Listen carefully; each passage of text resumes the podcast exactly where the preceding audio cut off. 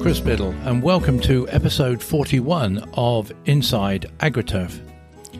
Now, it was recently announced that the two trade associations, one representing manufacturers in the AgriTurf machinery industry, uh, the other the sales and service dealers, had come together as one.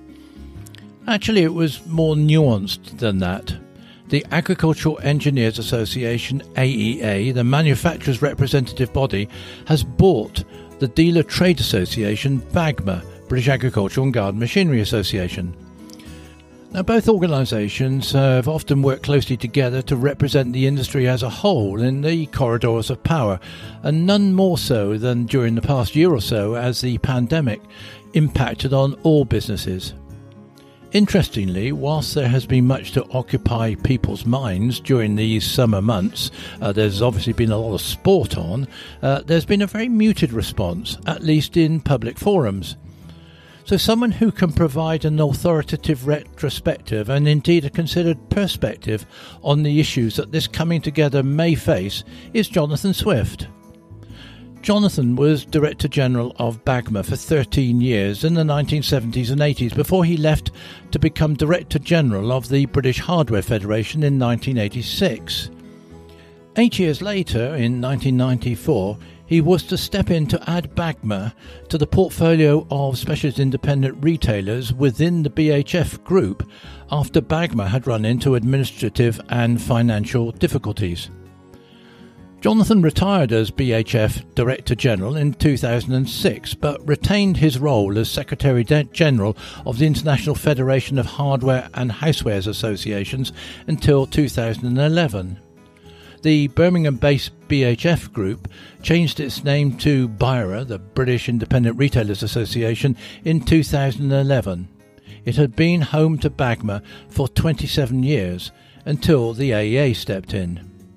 Now, intriguingly, to add to Jonathan's insight into BAGMA is the fact that his father, Dean Swift, was Director General of the AEA uh, during the time that Jonathan was running BAGMA. So, enough of the history, and all these acronyms are making my head hurt.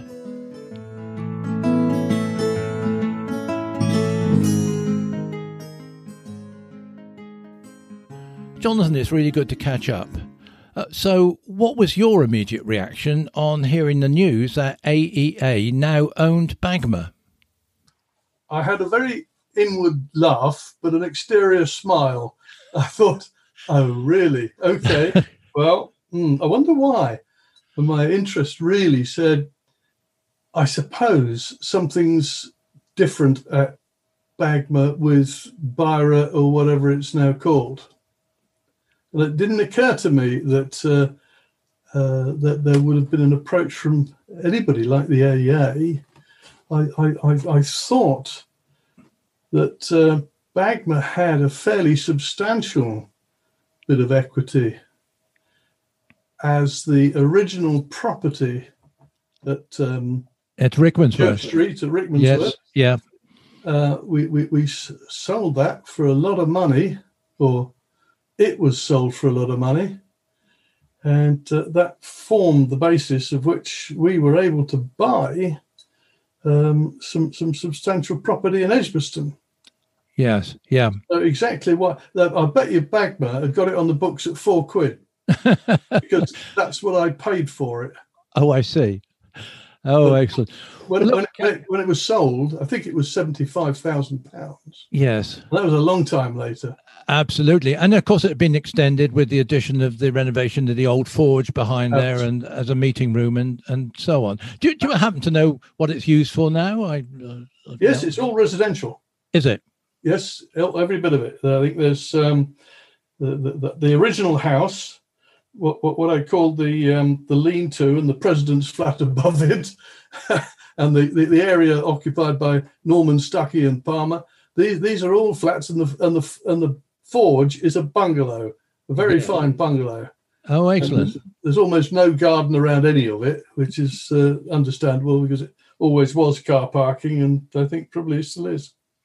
Well, look, uh, Jonathan, I think um, with with people of our era, they wouldn't be in, ex, would not expect us not to turn the clock back a little bit. Yeah. Um, you, uh, you, you were Director General of BAGMA from 1973 to 1986. At which point you then left and became, of course, Director General of the British Hardware Federation. Yep. Now, now at the time when you were Director General of BAGMA, uh, your father Dean was Director General of the AEA.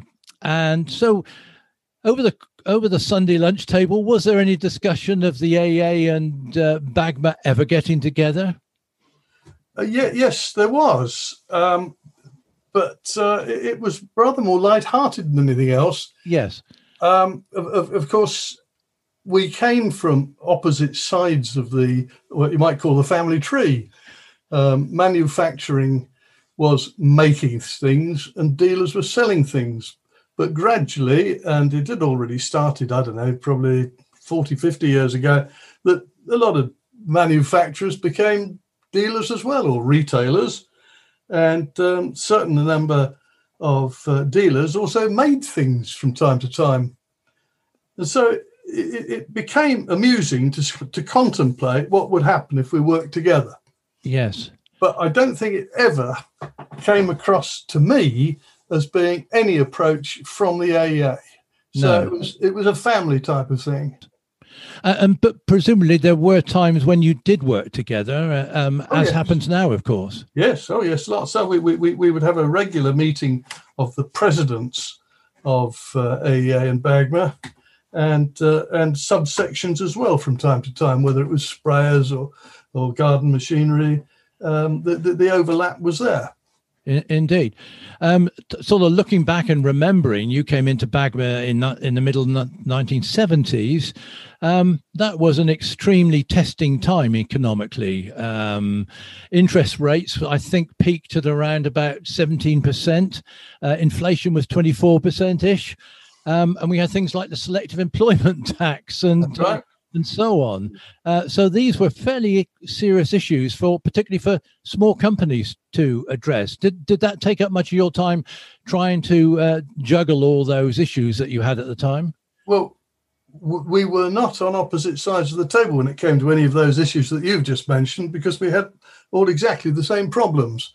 The, our, our, our difficulties were, as they always have been, very large publicly limited companies and very small private and often not limited companies, but the partnerships with which for which I was working were were, um, were, were never stressed by these things that that uh, have been stressed unnecessarily by some of those uh, national economic factors which, which, affected everybody as far as I was concerned.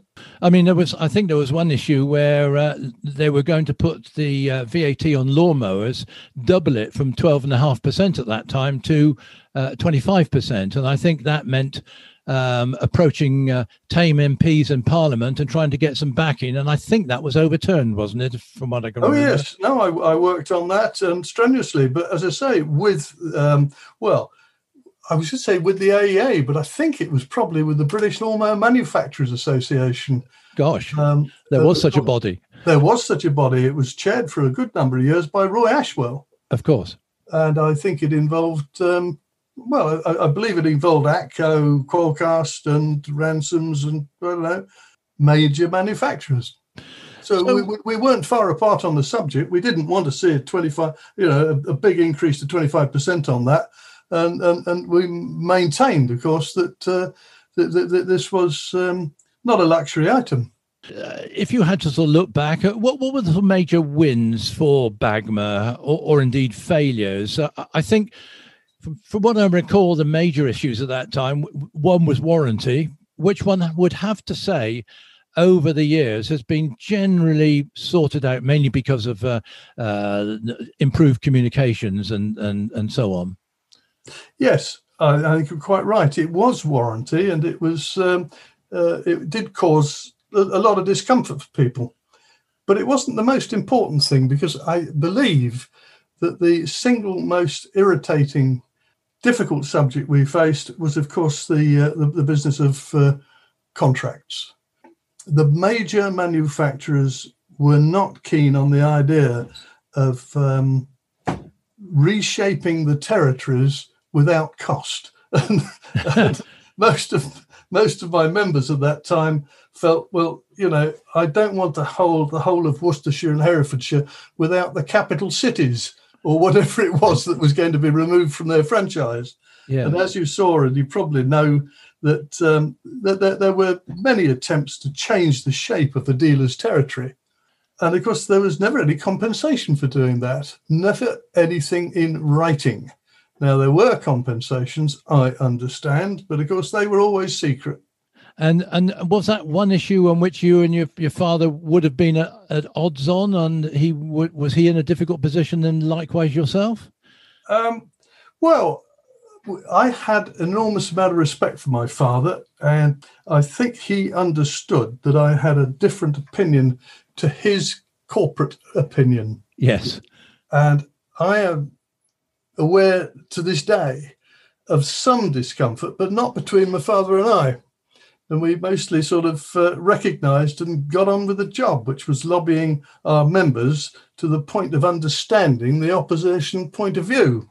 Yes. Now, one of the things that happened, and this is still my dissatisfaction, a lot of AEA members, particularly the big franchise manufacturers, thought there was a worrying feature about Bagma that it was becoming too muscular.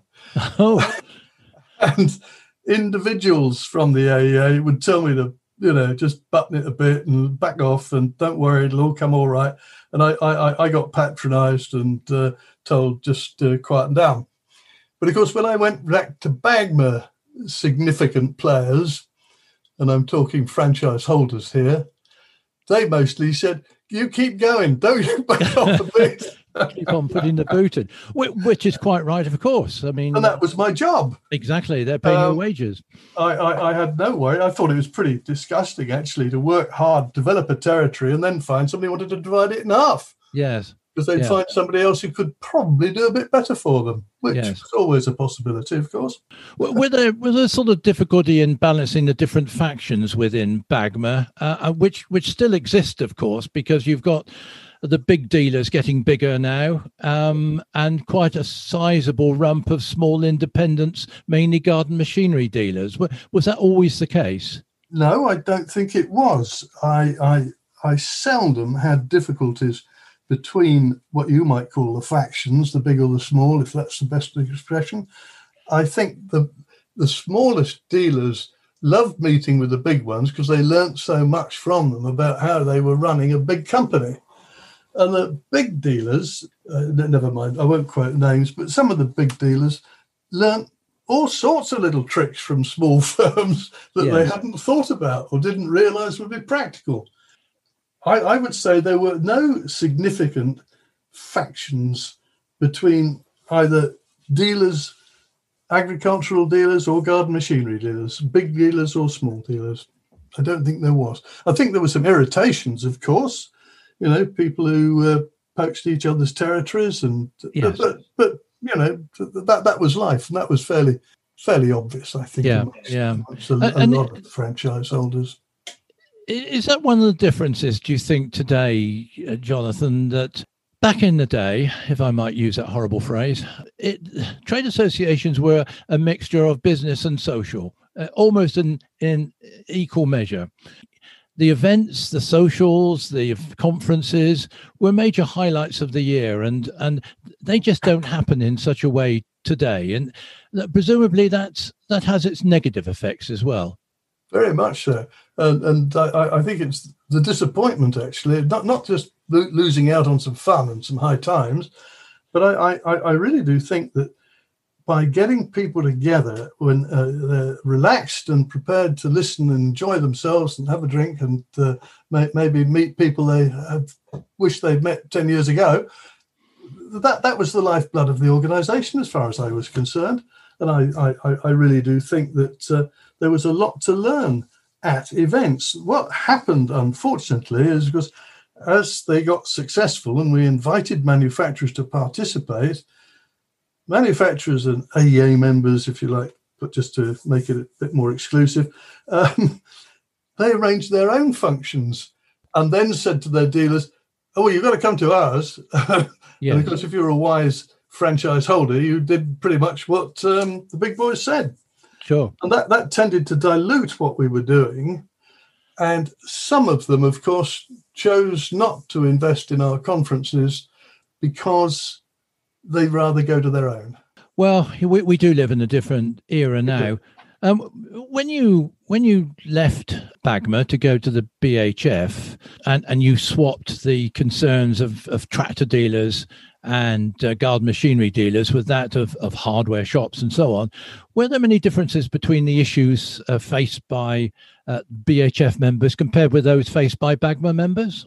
The, the, there were none that I thought were important, and none that certainly uh, persuaded me that it was time to move or something. And I, I see a lot of difference between dealerships and retail shops or even re- retail online business now.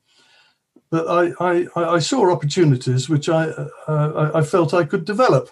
Yeah. Uh, one, one of those things was that retail was changing and that uh, uh, the diversification w- became obvious when, uh, uh, in due course, I was able to um, set up a, a cook shop housewares association, a, a pet shop owners uh, association, wallpaper and paint uh, retailers, and of course along came Bagma. Yes, and um, it, it, dovetailed well with what we were doing. Um, many of the services, and th- this is one of the big differences between the AEA and Bagma, or I see it as a big difference. We were supplying a range of services uh, beyond the representation level of government and working with manufacturers, but we provide them with services, uh, legal services, health and safety uh, services, personnel matters, uh, insurance, finance. I mean, there's a raft of things there that uh, that made Bagma work for its members, and in relation to an annual subscription, um, was infinitely more important to them. So it, you, you, were able to easily quantify that and, and indeed put a value on it. Absolutely. Quite quite, quite easily. And, and, of course, that, that's one of the distinctions which I think perhaps you mentioned somewhere else about, you know, did we work for the whole industry or did we just work for dealers and manufacturers?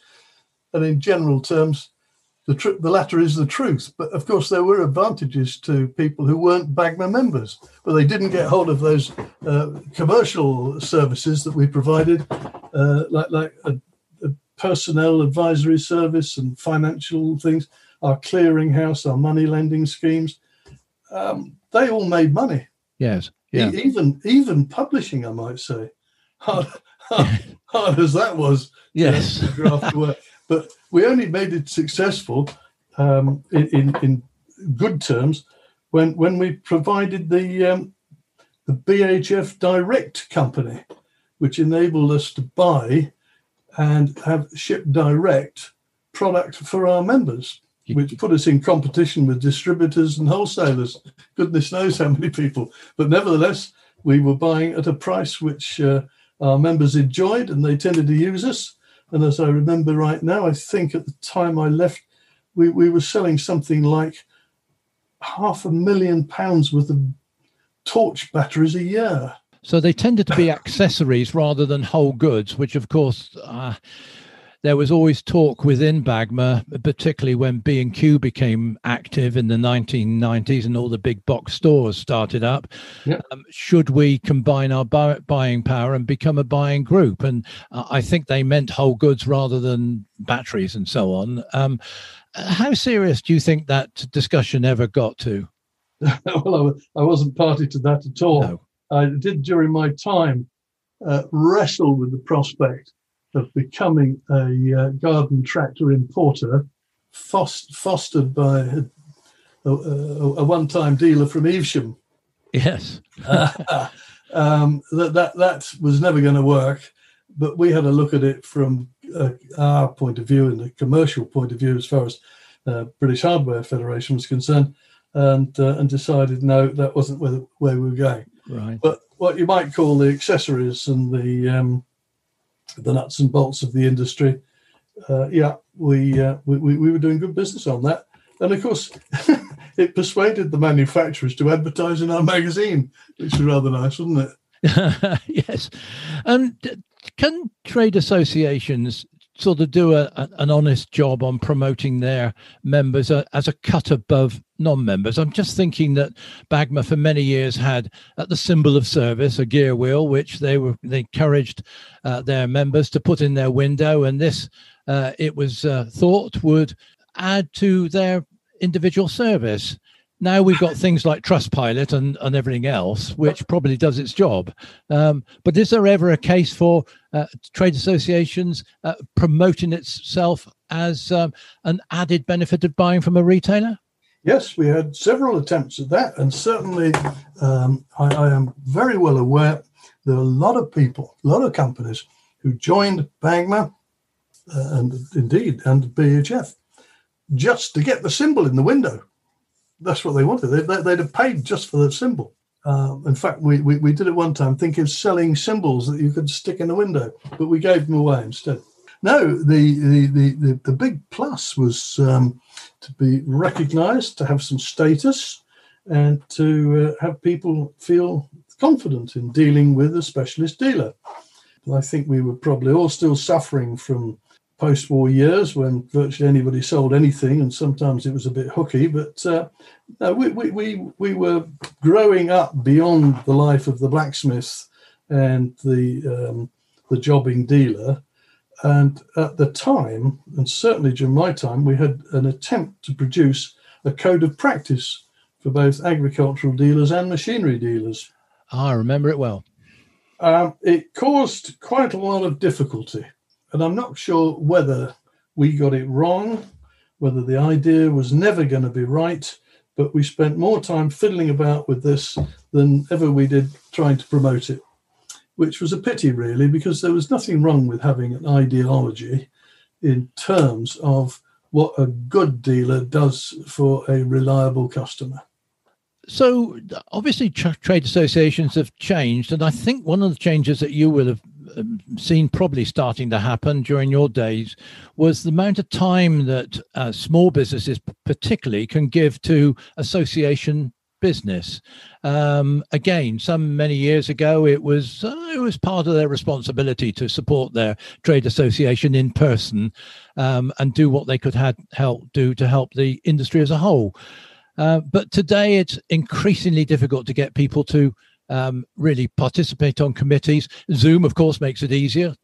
Is that is that a is that an advantage um, that the a trade association can obviously take soundings and then based on those soundings move forward, or do you always need the input of uh, people with quite uh, strong convictions and ideas? I think the lifeblood of a trade association is to have ideas. They will often differ, the difficulty is finding a solution when people stood on opposite sides of the table. But by and large, the common sense that's available in family businesses is sustainable. Mm-hmm. And I think that what we found was that getting together and talking resolved more, more arguments than ever it created. Now, there were inevitably, in a diverse organization like ours, um, people with very strong views my father's name's over the door. I'm not changing for this. I won't have that. Uh, it's always been blue or it's always been yellow. And whatever it was, getting together and talking about it made a lot of difference. Now, I firmly believe that I, I interrupted you a minute ago because I thought, I can't believe this man is talking to me on Zoom and asking whether there's a place for it. Of course, there's a place for Zoom. I think a lot of our committee meetings would have been just as successful if they were held on the Zoom format. After all, it, it, it, it is easy and quick and cheap. You don't have a lot of traveling expense, and you'd probably get more people attend than you would on a local branch meeting, which heavens above you and I attended lots of those. And I, I, I seriously think that um, we'd have been better off with Zoom if we'd had that 40 years ago. However, I totally agree. I don't think there's much substitute for actually speaking face to face because there are one or two things that Zoom doesn't quite carry, and that was um, going after the meeting, having a drink in the bar, and say, "Well, of course, you know, he was talking rubbish, and uh, he doesn't even believe it himself," you know. And those sort of conversations really painted the real picture. And I think sometimes um, some of our most lively characters, not necessarily members of council or presidents, but often those um, local figureheads who play such an important part in a community, who, who uh, had family businesses which had run for well, 100 years, many of them, and uh, didn't really want to change and become part of anything. They wanted to stand proud of their own, but they were quick to learn that there were other advantages that they hadn't heard about that somebody had pioneered in Yorkshire or down in Devon. And when they got together and they found that there was a symbiosis between people of the similar interest, they, they really did find ways of improving their own lot. And that's what I believe BAGMA type of membership was all about. None of them had to go home and find out what the corporate message was. They took it with them. Oh, I, I think you're absolutely right. If we'd had Zoom uh, 10, 15 years ago, um, and it's and it's proved in, invaluable. But uh, but before Zoom came on, I think it was an issue of getting people involved and getting people together, and, and was becoming increasingly difficult. But uh, now, you know, it's it's it's it's doing its job. So I don't think we had any problems in recruiting people for the positions that we had. We had a legal and parliamentary affairs committee, and there were a queue of people wanting to join that. There were people on garden machinery, on agricultural machinery, on, on the marketing side of the business, and we always had input from people. And of course, we always had access to our members who were never far away from what we were doing anyway, because we kept them informed. So, the, the main reason for joining a trade association 20, 30, 40 years ago, um, when you were actively involved, were the services that the association provided. What do you think the reasons are today? Are the reasons still the same, Jonathan? Sure. Yeah. No, I, I think there's an economy of scale um, in, in, in, retaining for BAGMA um, a service which on their own would be probably much more expensive for an individual firm. And the advice that we had through people um, who, who, who, offered us uh, uh, advice about personnel matters was usually instant, rarely in writing until it was necessarily confirmed, but always there to reassure somebody that they were doing the right thing. And it cost them nothing more than a telephone call to ask one of our colleagues if they were doing the right thing or if there was something else they could do to get out of a mess. And that's the sort of thing you do in a big PLC operation. You go to the personnel department and say, oh, Fred's just given two fingers to one of my customers, and I'm not sure whether sacking him's the right thing to do. So, um, an HR department, as they they would say now, was always at their fingertips. Absolutely. For a very modest yearly sum. And a bank manager. And no, the there was nothing. That that the annual sum was the subscription. Yes, that's what I mean. Yes, you didn't pay extra for the no, no, no. And and so today, presumably, that their role is still to represent an industry in a way that um, would um, be impossible with individual dealers and so on. Because if a government department wanted to uh, uh, consult on a particular industry issue, it has to go to a trade association, and uh, and presumably that is their uh, reason raison d'être. Yes, but of course, you know, government like trade associations. They enjoy coming to us. They don't want to talk to a thousand dealers. They rather talk to one who represented them all uh, but you can't take that message too far. If you do, what you might say is that the AEA and BAGMA, BIRA, whoever else, all should join the retail, the um, the, the CBI, and the government only has to go there. Yes. They'll get one view. Well, you know that that that's not accepting the prospect that BAGMA doesn't always agree with the AEA. Now, that sounds as though it's um, relating to perhaps a dispute which was never resolved. I think every dispute we ever had was resolved, probably by compromise, because that's how you do change things and go forward. You have to find a way in which whatever is being suggested can be can accommodate those who don't agree with it. And if you're wrong, you'd never find an answer. If you're right, you find that compromise which makes enough sense to be able to proceed. And I think that's what AEA and BAGMA always did during my time. And I hope, and I certainly do believe it's possible, that AEA and BAGMA can work together. I, I, I did blanch at the prospect that BAGMA had a boss at um, the AEA. And I don't think that's right. If, if it's a mutual partnership and BAGMA are in there as tenants, then I believe that their tenancy will provide them with comfort and all the services that are necessary to run the business, but they won't be in charge of the policy uh, they will have mutual policy interests. And presumably that was one of your reasons for setting up the sectional interests within the BHF for cook shops and pet shops, because all of those industries have specific problems which can't be addressed by, maybe couldn't be addressed by the British Hardware Federation itself. Was that correct? No, no, it's not correct. It's um, it's missing the major point, which was that most of them wanted not to be identified as ironmongers or even modernly as hardware merchants. They wanted to be identified as cookshops and they wanted to be promoted as cookshops. So the identity and the status was more important than the services which we provided. Because the service we provide to a retailer is pretty much the same in what I would call the, the overall view of hardware. No, interesting. Um, you had quite a lot um, of involvement in international matters um, through the Confederation uh, branching into Europe. W- were all the issues that they faced uh, fairly similar to that that we faced in the UK? The organisation which um, I finished working with um, more recently than, than, than BAGMA was, of course, the International Hardware and Housewares Association. IHA was uh, one of the former mem- founder members of CLIMMAR, which is a pan European uh, mm-hmm. uh, agricultural dealer trade organization. It, it, it, used to meet occasionally with the equivalent manufacturers organization, CEMA. And of course, that, that is where mainly legislative matters were discussed and uh, uh, arguments were developed. Um, the problems for agricultural dealers in Britain were not very different from agricultural dealers anywhere else in the world.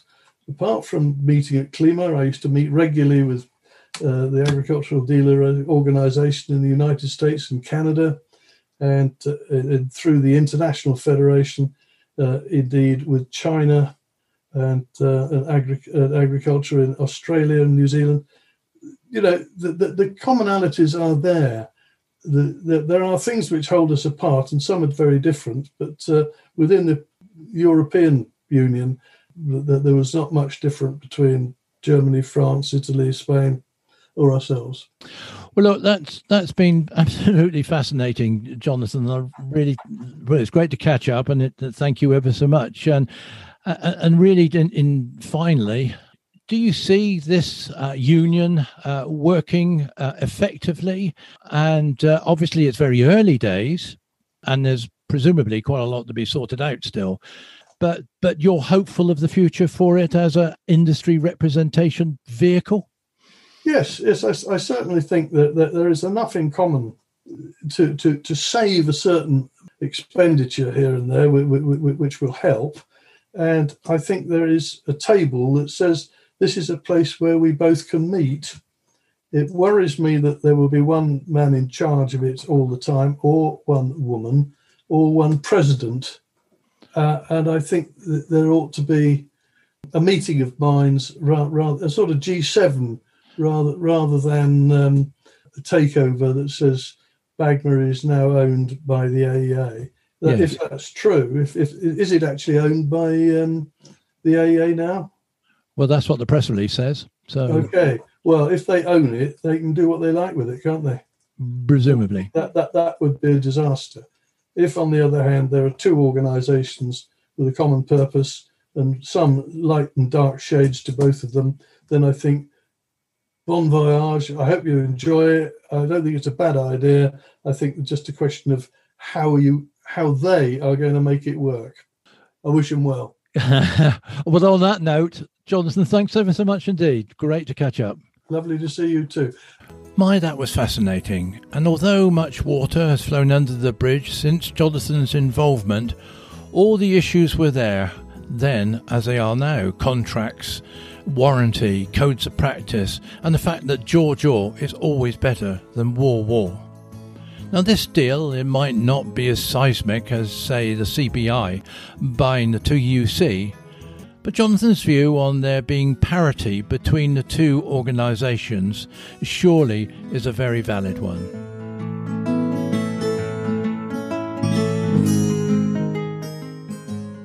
I'm Chris Biddle. Thanks for joining me, and this is Inside AgriTurf.